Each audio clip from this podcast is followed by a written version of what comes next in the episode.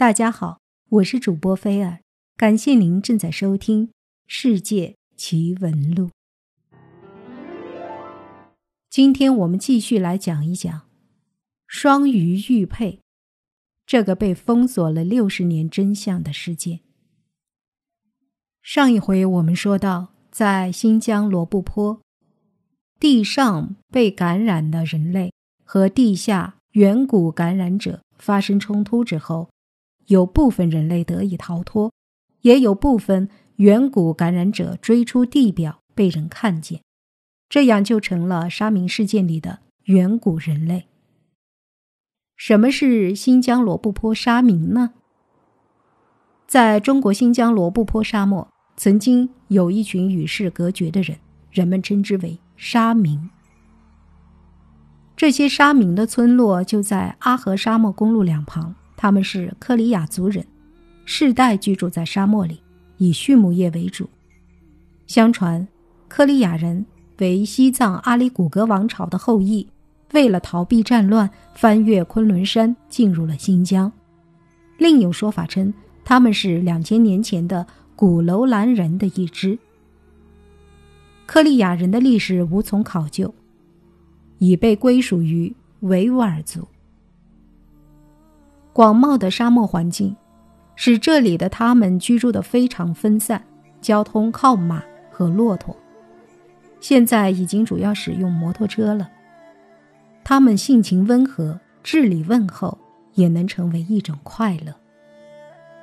他们能够在沙漠里长期与世隔绝的生存，主要是这儿有一条名为克里亚河的河流。克里亚河发源于昆仑山主峰的乌斯腾格山北坡。自南向北流动，深入塔克拉玛干沙漠腹地，最后消失在达里亚布依附近。这就是罗布泊的沙明。当年彭加木带领的考察队发现的秘密基地的遗址，其入口应该只是个盗洞，入口的位置应该是位于盐碱地上。这样推论的原因，是因为荒芜的罗布泊最多的就是墓地，而且人烟稀少，所以沙民跑到罗布泊想生存下来，似乎也只能靠盗墓为生。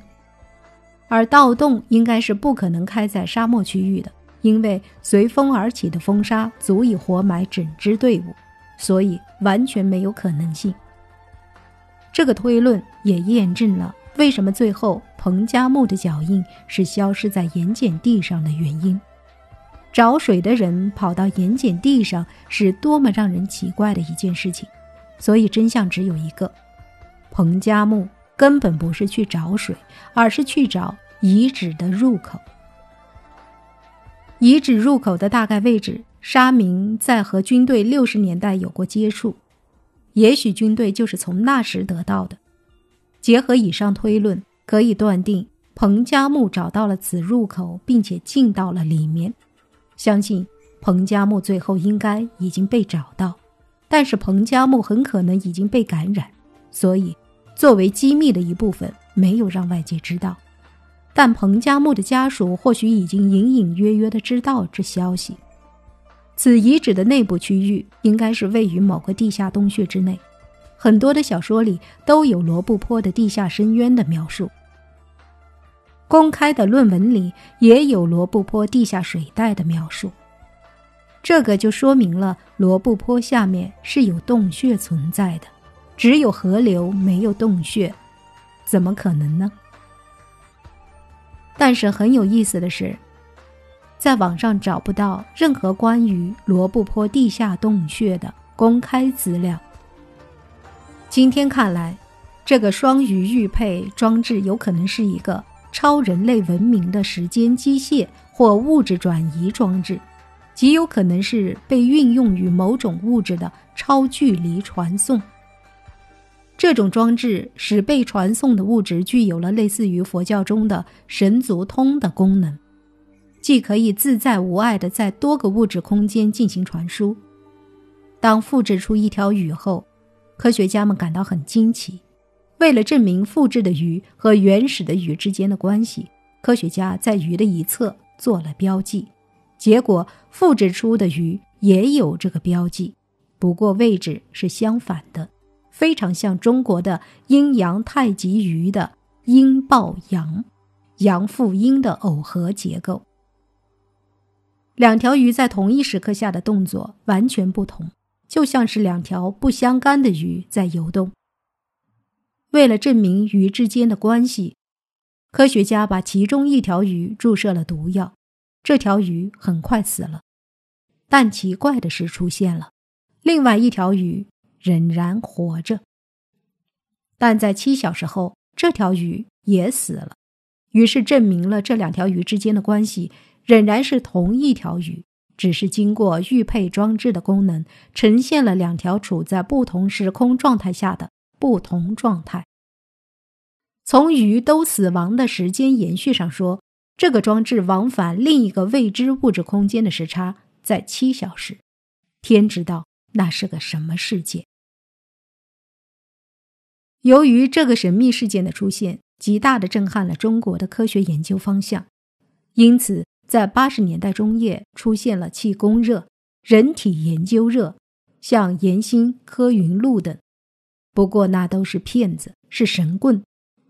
真正的这些东西是少数几个国家雪藏的顶级秘密，因为据说从其中预示的人类未来命运结局来说，保密比公开好。实际上。这个双鱼事件引发出一系列的深思。我们人类对自己、对地球、对这个星际知道的太少了。在当今科学探索的前沿地带，我们遇到了一个前所未知的领域。尽管我们很想勘破那个神秘的世界，但这个又是当代科学所不能掌握和解释的。这个装置的研究至今没有任何进展。有说这装置已经损坏了，有说暂时封存起来，等以后研究。但是，毋庸置疑，双鱼事件促使了中国科学界的观念转变，尤其是对辩证唯物论的条件性和局限性的疑问。有关双鱼玉佩事件有几大疑点，疑点之一。该事件最可疑之处在于，互联网如此发达的今天，在网上却几乎只能搜索到这件事的名字。不知道这是因为这件事是凭空捏造，还是另有隐情。疑点之二，和田的核设施是近几年才开始建造的，而网上所有关于罗布泊和和田的传说都是指向核和生化的。丧尸生存手册上记载的事件，确实是真实发生过的事实，不过不一定真的是丧尸袭击事件。我们有理由相信，新疆确实发生过一些事情，不过不知道发生的事情和罗布泊龙脉有关，还是和未知植物有关，或者和双鱼玉佩有关。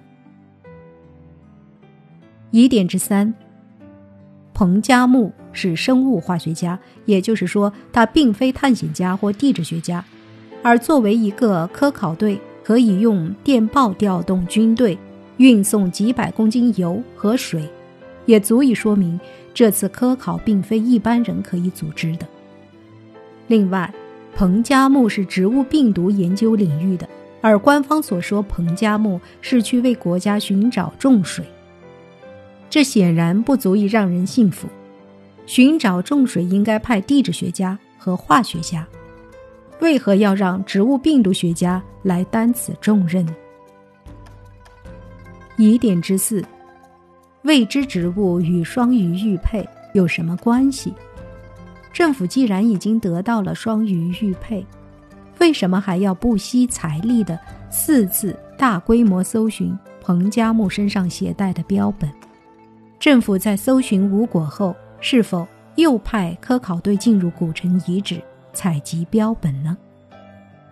疑点之五：科考队发现的工程设施由谁建造？一个满是设备的工程设施为何会出现在荒无人烟的罗布泊？双鱼玉佩为何会出现在这个工程设施里？疑点之六。古城遗址、工程设施、未知植物、双鱼玉佩之间有什么联系？这个双鱼玉佩事件，让我们对自己，甚至对这个星球，感觉到了解的太少太少。而在当今科学技术下，我们遇到了一个个从未遇到过的未知领域。